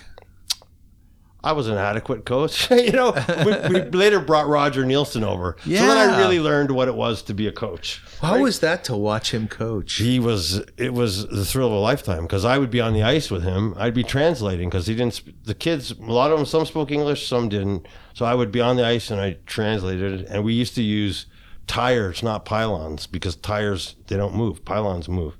So he'd say to me, Jeff. You're the best tire mover I ever had. Is that what he said? That's nice. big compliment. That was a big compliment from Roger because I well- wasn't good at anything else. Roger was a special guy. He he was, the coach of the Leafs at one point. Yep. Right, and he was considered to be uh, He's in the an- Hall of Fame. an, a veritable genius. I mean, at coaching, right? uh, he was the king of the video replay. Like he would. That's right. you'd wa- he would tape you, and then you'd go back and watch watch yourself. On So tape. you hung out with him. Yes. Wow. He was there for a week at a time for three years in a row, and then he would take two kids from Israel every summer into his hockey camp in um, Peterborough for free for a week. So I would bring them up to his house, and he'd just like invite them to their car. He was this NHL coach, and these kids in Israel had his personal phone number. They'd be calling him like they had no idea Who he was? who he was. They What didn't- was he like? He was the nicest guy in the world. Yeah. How so? Yeah, he, first of all, he was a very deeply religious Christian. And you, you didn't know it because he wouldn't preach, but when he was in his spare time, he'd be reading his Bible. And we, the one guy, the first guy we brought over was Bill Lindsay, who played for the Florida Panthers, and Roger coached the Florida Panthers for a year. And he said, Jeff, I got to tell you, it was so embarrassing because when coaches yell at the ref, they use every four letter word in the book. But Roger, you are forbidden to swear. so he used to be golly gee whiz. And they said Well, the- heck. The players would have their heads down on the bench out of embarrassment with the guy. That was the thing that you could never swear around him. He Yeah. didn't- it was always shoot. That was he really yeah. And when he when he when, when he was passing away, he was famous for his chain letters, where he would write one letter, photocopy it, send it out to a thousand people, but he'd address the name. So he sent me a goodbye letter, like my life is over, and Oh, uh, oh, it did was he? it was a bit of a. But he sent it to a lot of people. What was I like? Well, that's when he sort of said, "Listen, I'm happy. I'm at peace. I'm a religious Christian. I believe in Jesus. If you ever want to talk about it, please give me a call. I'm happy to talk about it, but know that I'm at peace and I'm ready to go." And it was kind of sad, and that's the only time I'd ever heard him speak about his religion because he never did. He would just be quietly reading his Bible. Yeah, But he yeah. was a born again Christian. He was very religious. So how how much before he passed did you see him? Uh, he he got he came the first year, then the next year he got hired by the Flyers as their head coach, and then they found out he had cancer. That's right. So I would go to the Leaf g- whenever he would come into town. We could go. He would never buy us tickets. He'd set them aside, and he'd make sure we had the most expensive. We always got stuck with the most expensive seats too, and he'd never buy them for us. Yeah. He'd just reserve them. Yeah. But he he he announced that he had cancer, and he happened to be playing the Leafs that night. And I went down after the game. He said, "Jeff, don't worry, we're going. Don't worry." And he went for two years after that. Did he really? Yeah. Yeah. So did he love it there? He loved it. He loved it. What did he love about he it? He loved those kids. He loved everything about Israel. He got to meet. We got bombed with Katushas one time. So Ezra Weitzman, the president, came up to say hello, hello, hello, hello. Well, Ezra Weitzman, you know, it's Israel. It's casual. So we were at the hotel with, with Roger, and Ezra Weitzman's car just pulled. him. He just got out of the car, and I was like. Okay, I want you to meet Roger Nielsen. And Roger Nielsen had known all about him that he was the first pilot. He was this, he was on Cloud Nine, but he just He was sort of- president of Israel. at the but he time. just met him on the side of the street in Matula. He just got out of his car. You know, he had a driver and everything. And his security was with him, but he was going to the hotel for a break, and it was just one on one. And he got this picture. He thought that was the greatest thing in the world. Oh, well, it and probably- he called yeah. him half Israeli because he was wearing bare feet. Roger, Ezra Weitzman did. Really? Ezra Weitzman did. That's yeah. the fascinating thing about about being in Israel or spending time with Israelis, especially the dignitaries, is that they're huge in terms of what they do or what they did. Or what they did. But you'd have no idea. No. Except the ones that moved to Canada, because every Israeli I know was a commando. Yeah, they were responsible for the rescue of Yeah, Ethiopian exactly. Everybody I know. It's funny when I went to Israel, very few of them were in combat units. Yeah, the or rest they of don't- them were jobniks. You generally, if they, yeah, you know, it was kind of- but everyone that comes here, Which other NHL hockey players made their way to Metula? we had Steve Dubinsky, the Jewish guy, Yeah, and um, ah, I can't think of his name. He was a Russian, a really good Russian guy. He was 19 when he played for the Flyers. His name escapes me.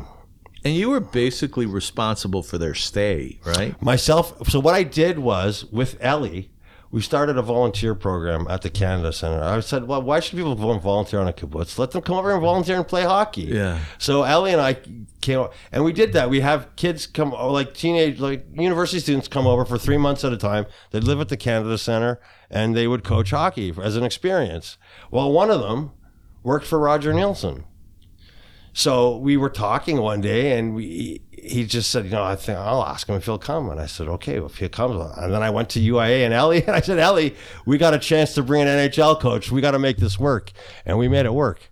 Those are the greatest Ellie days. was yeah, Ellie. Yeah, those were the days back in the good old days. I was I just remember. talking about. it. Yeah, you were there, and it was just we just I don't know how we pulled that off. Those aren't those the greatest days though when something like that happens. Yeah. I just uh, scored an interview with David Shore. Da- David Shore was the uh, writer producer for the show House, Oh, and, okay. and now The Good Doctor. Oh, okay. He is uh, probably one of Hollywood's biggest producers. Mm-hmm. He's from Hamilton, Ontario. And on December the 11th, I have a half hour interview with him. Wow. And you know something? I'm older now, so one doesn't get quite as excited, but I'm still excited. You do. Yeah. For Yeah. me, it was a trip. I Here I am on the ice in Matula. Yeah. This kid from Kitchener coaching hockey with an NHL coach. And. And, and and we would play we would coach during the day and at night we'd play games so he would coach the adult te- the the older kids and the younger kids so i was his assistant coach the whole time because i'd be translating Oh, it was and it was just me and him and he was just the coolest and the hockey players were the coolest guys the nicest guys Were they? you ever met Yeah. and zubras that's who we, oh, oh, Zubras. Zubras. we brought. He played for the Flyers, and and he was the biggest guy that we brought over. Yeah. But he was Yeah. 19 at the time. He was just a kid. And isn't it amazing to see these guys play up close? Yeah. I mean, these guys. Have you ever seen like an NHL slap shot? Like I know. like right in front of you. right, right. I mean, they're huge, right? They're fast, they're strong, they skate hard, and they can shoot. Oh, they can shoot. Yeah, yeah. I told you we were uh, we were we had the front seats, you know, at that I Leaf saw game. on Facebook. Yeah, I saw, you know, yeah. it's- And we're I'm a Bruins fan, by the way. why are you a Bruins fan? My dad, the Kraut line, they were from Kitchener. Oh, yeah, who was on the crowd line? I don't remember their names, but they were from they were Kitchener Rangers, and they went off to be Bruins, and they were called the Kraut Line. A lot Oh, of Bru- right. a, lot of Kitchener guys made it to the Bruins. So my dad, I always grew up. I was a Bruins fan. I like the Leafs. I don't mind, but I like beating them too. What about Marchand? You like Marchand? Yes, What do you think with the fact that he licked someone's face? What's what's your take on that? Pretty weird. Uh, more than weird. Yeah, a little weird. Yeah, that is That's bizarre. weird, but these guys, when you meet these NHL, they're different than most. They're generous as hell. Yeah. they all have charities, and they're all very cognizant that kids look up to them like they're the Yeah, they're greatest royalty. thing, and that they're just uh, at least everyone that I've met is just you know they're unbelievable. They're we. I also got Jacques Demers came over. For the Maccabi games, they did hockey, and he was coaching Team Canada. I got to hang out with him too. Y- You know, you have a pretty interesting life. Hmm? It was. It Do you, was. Do you find that? It was. It was. No, Yeah. I'm just living in Kitchener. Would yeah? Do you look back on your life and sort of see the chapters that occurred and think to yourself, "Wow, look what's happened in my life. That's pretty auspicious." Or yeah, it was pretty cool. Um, You, you've had a lot go on. I had a lot go on. Yeah, I had a lot go on. Good stuff, bad stuff. I had the range. Um, I'm pretty tame these days. Although we are, I shouldn't be careful with my words here. Marshall and I, my my the the guy who co-coordinated the Roger, Neil, we've been texting and saying. We got to put the band back together. And, and he's, he's responsible. He's still good old boys. He still has Roger's name. He can use Roger's name because he does Roger Nielsen's coach. So I said, "Can we put Roger's name on?" it?" He said, "I think we can." So I've been bugging Ellie, which who I oh, Ellie, I owe you a phone call. I know you're listening. Uh, we're gonna hopefully what's the see- plan? What's I the don't plan? know. We're, the plan is we want to do it. I don't know if we can do it. Uh, I've spoken to them in Israel. They definitely want to, would love to have us come back. And Marshall is actually now the manager for Team Canada Sledge Hockey. He work, he lives in Calgary. He works in. He's got the dream job, at- Sledge hockey hockey's amazing, isn't but he it? works at Hockey Canada in the building. Oh, that is the so dream he's got job. connections now that I can't even dream so, of. so are you up for another another time in your life of, of pure excitement? I would. Yeah, I think. Are you that'd up be for fun. it? The kids, the kids that I coached are all coaching now. Like they're the older ones now. They play in the adult league. But it, it's. I, I think I sent you an email. They started the Canada Israel Hockey School, which I have nothing to do with. Yeah. But they started, and they have Arabs and Jews together playing hockey. yeah, that's beautiful, Which is isn't pretty. it? It's beautiful. If you know anything about Israel, that's very, very rare. it, it, it, it is rare, and and when it happens, honestly, I can't think of anything more positive. Yeah. Really, Yeah. I'm really proud of them. I mean, they did that on their own. I mean, I had I am noth- too. I, had nothing to do with that. We can be proud because they're doing it in the Canada Center. We had something Yeah. to do with that. and it should be a dogma. It should be a model for other you know environments within Israel and outside of it as to what we can do. they're just quietly going ahead and Yeah. doing it. It's Yeah. like I, I, I, I think I sent you the video. I'm not sure. It was on TSN. There was a.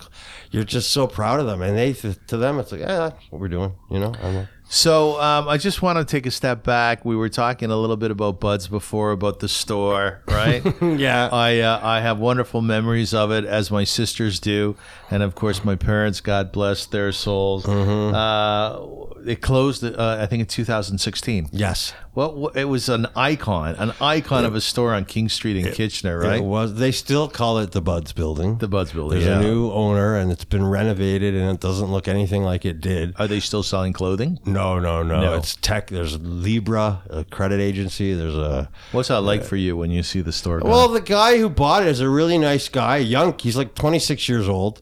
We used to work for Google. He's one of these tech millionaires, and um, he wants to keep everybody. Poor guy. Everyone calls it the Buzz Building. I mean, I'm having coffee too. I go downtown every day. I have, I have coffee, which is like two doors down, and I hear this guy. Wearing a construction hat, saying, "Yeah, yeah, I was just came out of the Buds building." Like they still call it that. Yeah. yeah. was it uh, was it was it sad for you when it closed? I miss the staff. I miss the customers. I mean, I can't tell you how many times people come up to me on the street. What are you doing? Are you going to bring it back? Are you going to bring a Buds back? And everybody has a Bud story about Yeah. something, somewhere, something happened. Yeah. Uh, really and- nice story that was told was about the father who was looking for his son's birthday present. You want to tell that story? So the story we didn't know about this, but when we when we announced our retirement, there was three months before we retired. We've never been busier in our 90 years. People just came out of the woodwork. They all had these stories. So this guy took my my dad or my uncle aside and said, "I want to. I've been holding this story in as as um, I was a kid. My father, I guess, he it was the stores were closed. It was the night before my birthday, and he didn't have a gift. And I was awake, so I heard him come home and tell my mother this story.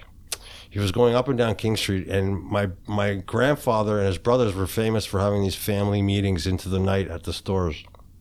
He was going down King Street. He saw the light on in the store, so he banged on the window even though it was closed. And my grandfather opened the door and he said, "What?" What, what I do? He said, "Listen, it's my son's birthday tomorrow. I didn't get him a gift. I got nothing." My grandfather said, "Wait, I'll be right back." Got him a Leaf jersey, wrapped it up, put it in a box, gave it to him, and wouldn't take any money for it. That's lovely. And Lovely. he went home and told his wife that story, and the kid was awake because it was the night before his birthday. So he heard the story, but he didn't tell us until we closed. Your grandfather was a very elegant man. I'm sure he was. Oh, yeah. I, I mean, I, re- I, he died when I was after my bar mitzvah. So yeah, Uh, yeah, I, I remember your grandfather. And Oh, you he- do? he- yeah, I sure do. And he Sure. was a very elegant man. He but that was. stuff. He, had, he was known for his silver gray hair. That's right. He was very well coiffed. yeah. very well coiffed. Now, you guys used to sell, I guess, mid-range clothes. Yeah, it was department store stuff. It was a department yeah, store. Yeah, yeah, you could. I'll tell you the funniest thing I remember. Do you remember? Do you remember when Michael Jackson came out with his uh, his famous album with Thriller. Thriller, Yeah. and he had that red jacket on in the video? Yeah. Do you remember that thing went viral? Everybody was wearing them. Right. We had a boys' department full of those jackets. you? I remember that because when I was 16, I went from making boxes to the boys' department, and I remember selling those Michael Jackson jackets. Yeah. They were all over the place. They were in vogue at the yeah, time. Yeah. Those are great memories. Yeah. I um I want to thank your family very much, you know, for giving to us and giving to the community what they did for so many years because when you run a store like that, it's not just simply opening up in the morning, you know, come on in, but there's a family component to it, There right? is, and, and the staff that worked for you, they worked for us for forever. Yeah. that was the toughest thing was was closing but we made sure that everybody a lot of them were old enough to retire and they retired with us Right. the ones that didn't want to retire and wanted a job my dad found every single one Did of them he? a job yeah He did. they didn't go without Good Yeah. man. we Good actually man. had people calling us saying if they work for you we want them to work for Really? us yeah so we were able to that was a big point of prou- pride for my dad and my uncle that anybody who wanted to continue working we found them a job Good for you. yeah So, just a few questions before we wrap up. Is there something that you're working on inside of you to strengthen yourself? I'm always curious about what happens inside of people. I know that I'm always working on trying to be more compassionate. I have a ways to go with that. I try to work on my I don't want to say my temper, but I have a quick tongue. And you know, I'm when you're on the board of a shul and people you're when you're dealing with the shul and the synagogue and the, people are very passionate Yes, they are. and you can you can lose it from time to time. Not that I have, but I've I I have a pretty quick tongue, and I, I think a lot of that comes from the anger I had as a child. That that I'm working on it. I I know it. I acknowledge it, and I try to be better about it. How do you control your anger? What do you do? Well, it takes a lot. First of all, it takes a lot to get me angry. I mean, having gone what I've gone through and done what I've, uh, you really got to do something to piss me off. But um, I do. I'm very passionate about the synagogue. I like to see things a certain way. I look at it a lot of times from your father and mother's perspective, and people. When they push that button, I'm not. I have no shame in pushing back. I push back pretty hard about that place. I don't. If there's something, Beth Jacob, like you know, it's there's something Yeah. about that place. If you were raised there, Yeah. it's it's in you. I, I got to come out and visit you. You there. do. You I should gotta- come- Who uses my dad's office there? Anybody? The secretary uses Yeah. it. Yeah, Yeah, I remember I that sit in there office. from time to time. What uh, is the world okay? Are we okay? It depends who you watch. If you watch CNN or Fox, I mean, have you ever watched? Jeff Budd, is the world okay? For me, yes. World is I'm in a happy place. Um, like I said, I'm not a religious guy, but I go to shul four days a week. I Do don't, you, do you feel I mean, blessed? Yeah, I do. Yeah. At the end of the day, I always wondered. I got to tell you, sitting here talking with you has been pretty healing. It's it's almost been. Thanks. I always wanted to know how your father would explain this to me Yes. and I know it would break. Besides wanting to get in his car, drive to Windsor, and bash the guy's head in, which is probably his first. How would he explain it to me? But sitting here talking to you has almost been like talking to your father. Thank you. Thank It's you. true. I appreciate It's that. true. It's been a healing experience. It's kind of interesting to me that you don't go to Windsor and bash his head in. We I out- thought about it. Me and my friends thought about it. No, I hear you, but I'm always wondering about you hear fathers and their daughter got raped. and they don't take that into their own hands. And sometimes I think to myself, how is it that they can't? because I That they then, hold themselves back. Then I would be the one in jail. Believe Oh me, no, the- it's logical. Your there was a- answer's logical. the day that we came in for the verdict. He was standing out in the hallway. That's the thing about the system. He's a free man. So you're out. You're just there. He is. There you are. You know. Yeah. He gave me a look, and I was like, "Fuck you! Don't you even look at me or say a word to me." And I just kept moving. But you know. I could have bashed his head in, but you know, then I would have been in jail. No, I don't You know, suggest I- it. No, I know, I know. believe me, You know. believe me. I thought about it. Excuse me. I thought about it, and it was suggested to some of my friends. But I know for a fact he's living a miserable life. He wakes up every day praying that one of the uh, kids don't come forward and have him rearrested. The kid, the chil- the police in Windsor know who he is, Yeah. know what he is. Yeah. he's not fooling anybody. Like Not I much said, of a life. He only fooled that judge. Nobody else. He didn't fool anybody. Do you ever have else. compassion on the man? no. Yeah. I could care less. I hope he spends the rest of his life living hell. in squalor and misery for all I care. Because it's He phenomenal. doesn't. He's not apologetic about it. I mean, I guess. Right, right. He just the, the smirk on his face and the way he fought it was. I hear you. What a prick! I hear He's just you. a piece of garbage. I don't spend any time really worrying about him. I know he's in a bad place, and good. f- That's where he should be. What's a, what are some uh, what what's a quirky ritual that you have? A personal quirky ritual. Jeez, I don't know. Do you use the same coffee mug every day? Yes, What does it look like? just a plain coffee. mug. What kind of coffee do you like? I I actually have two quadruple espressos every day. Do you? At Matter of Taste, and so maybe that's quirky. I go to Matter What of time? Taste. What time? Uh, it depends. If I go to shul Thursday morning, I'm there by eight o'clock. If if it's the rest of the week, maybe 10, 30, 11. Do you like ritual? Yeah, it's that is a ritual for me. Is I go downtown Kitchener every single day, Okay. regardless. Is your house uh, organized? Yes, You, you know where your suits are. You know where your pants are. You do your laundry. I do my laundry. Do you I- cook? Do you, for Uh, I, yourself? don't cook that much. So how do you eat? well, I, I eat. I'm on a diet. I I you I, You go out. I, I go out. No, listen, I lost 80 pounds. Did you lose eighty pounds? Yeah, I lost 80 pounds. I was on a diet for a year and I've kept it off.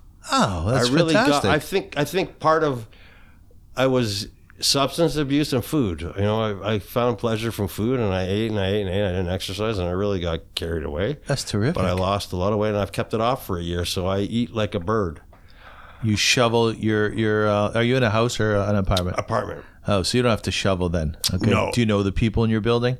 Um, they come and go pretty quickly. It's a brand new building. I've gotten to know faces, you know. Yeah. Mezuzah on your door. Yes, absolutely. Okay. Yeah, okay. yeah, yeah. Good. Good. They all know I'm the Jew on the floor. That's Do for they? sure. Absolutely. Yeah.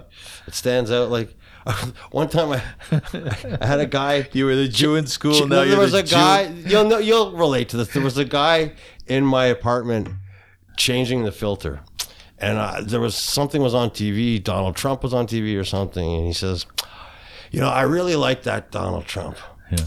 but why does the only thing that bothers me is his support of Israel." Is that what he So said? he's telling me he doesn't know that I'm Jewish. The, the mezuzah's on the door, but that's the kind of stuff you I deal love with that in, stuff. In, in, in Kitchener. They well, just, well, here too. What did you say to the guy?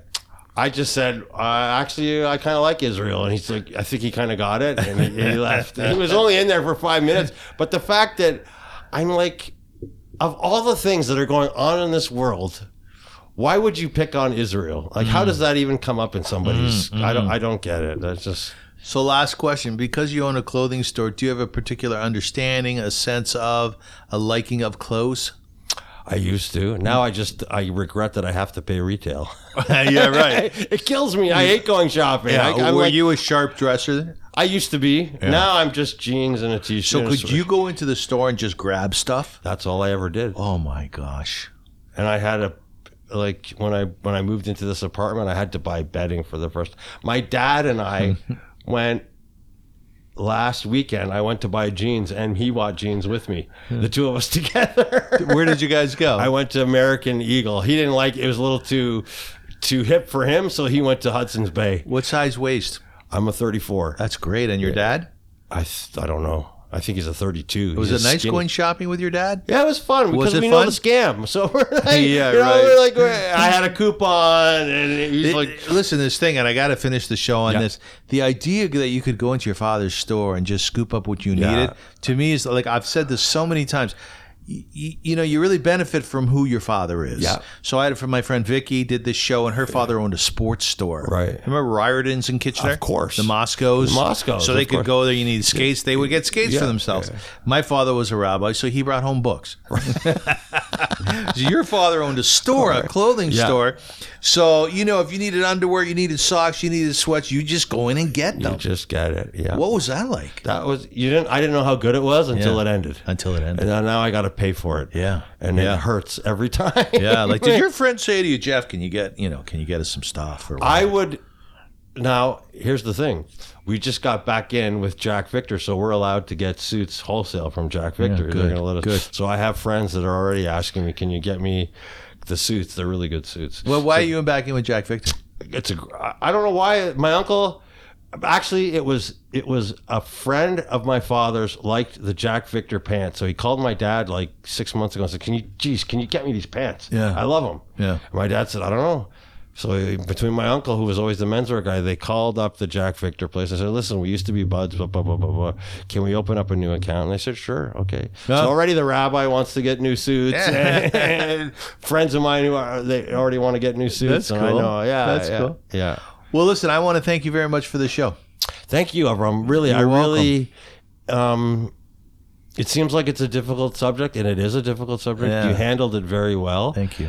and this was very healing. It was a lot like sitting with your father. Yes, You're- thank you, thank you. You remind me so much of your dad. You, No, I you do appreciate for that. all of us from Kitchener. We all watch your career. Everybody in Kitchener does, and we always, what's Avram doing? Oh, you spoke to Avram. Avram, this will be, this will this will go all over the place. This, this yeah, well, podcast now. l- listen, man, uh, I've said this a dozen times, but when I first started doing, when I first start doing the Mm. show, I really believe that it's going to be a gift to you, and then once it's over, I feel like it's going to be a gift to me. Mm-hmm. I really do feel that, and then I realize, you know what? It's a gift to both of us. Mm-hmm. Like you and I sitting here doing this show, this is our moment. Yep. It'll likely never happen again. Not that we won't do an interview one day, but the fact of the matter, this this is this is the be- this is the first one, right? Mm-hmm. And it's a very special one. And the fact that you come on here and you open up Mm-hmm. the way you do, I have incredible respect for that. Thank you.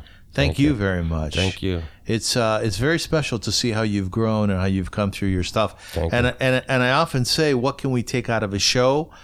I think the thing that the predominant thing that we can take out of this show is humankind's people's ability to rise above the abuse. Exactly. Right? To get past it. Yeah. To move on. And that life isn't over and that there is more and you can you can get if you can get if I can get through this, you can get through anything. Yeah. I It's guess true. so, You right? can. Yeah. Yeah, there's not much things in life worse than that. Do do is there anywhere where you publish your writings or you chat with people? I no, I I don't um, if someone's in touch with me through this show, I'm open to talking You to are. anyone. Yeah, Okay. absolutely. Okay. Especially about this subject. Yeah. I'm always open, but it's not something that you throw out there. all No, the I time. appreciate Hey, by that. the way, I got molested, right? You know, you don't. like sitting in a coffee shop. Yeah, you just don't bring it up. But people are. gonna- This, it's. I'm interested to see the reaction to my friends because I have friends on Facebook that know this about me, and tomorrow the rest are going to know this about me, Yeah. and it'll be Yeah. interesting to see Yeah. what their reaction. But is. when you're dating, how, how is it when you when you come out with this stuff with women? I've never, I haven't dated it where- in a point where I've come out with this. Oh. So I don't know. I wonder how that would. I be. don't know. I talked about it in therapy. I, don't- there's no good time to bring it up because you don't want someone feeling sorry for you either. You don't. or, or you don't want someone who thinks they can fix you. Well, both Right. of those things, but I find very often there are women out there who are highly compassionate. Sure, Yeah. sure. Yeah. I just haven't met the right one yet. So listen, thank you so much for. Maybe you will. Maybe. Yeah, yeah, maybe you will. I'll pray for you. All man. right, pray for yeah, me. Yeah, So thank you so much for listening to Hot Radio. Uh, this has been episode 43. We've been with Jeff Budd, a dear friend from Kitchener, and we want to thank him once again for his openness, for s- being so candid, and for sharing with us his life. That's what Hot Radio is all about. I want people to be inspired by it. I want people to learn from it. I want people to have that aha moment. Yeah, me too. And that's the interesting thing, eh, Jeff? There are going to be a lot of people out there listening say, shit, man, that happened to me too. They will. Yeah. And I, like I Yeah. said, you're going to know them. You don't know that you know them. I mean, you know me. Yeah. But I guarantee you, there's others out there that, and that's why I do these. So things. get help, right? Yep, get help. Get You- help. You can. You don't have to be afraid. You can get help. Yeah. Okay. Thank you so much for listening. You've been listening to Hat Radio. It's the show that schmoozes. Do you like that? I love it. The show that schmoozes. We schmoozed yeah. Thanks, man. because uh, and God bless.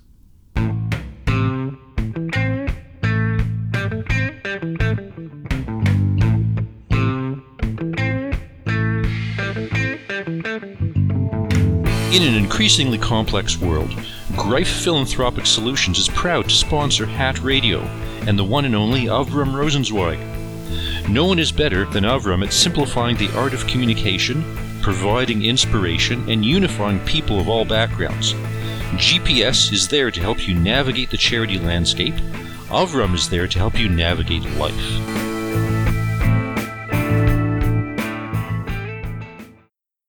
You've been listening to Hat Radio with Avram Rosenzweig, sponsored by Goodness and Positivity. Hat Radio, the show that schmoozes. Step inside my living room, share a little talk. By roads walked and lessons learned, keeping the flame of faith burning. I wanna know where you've been, and what you found out. Spread some light in the darkness, spread it all about in the high.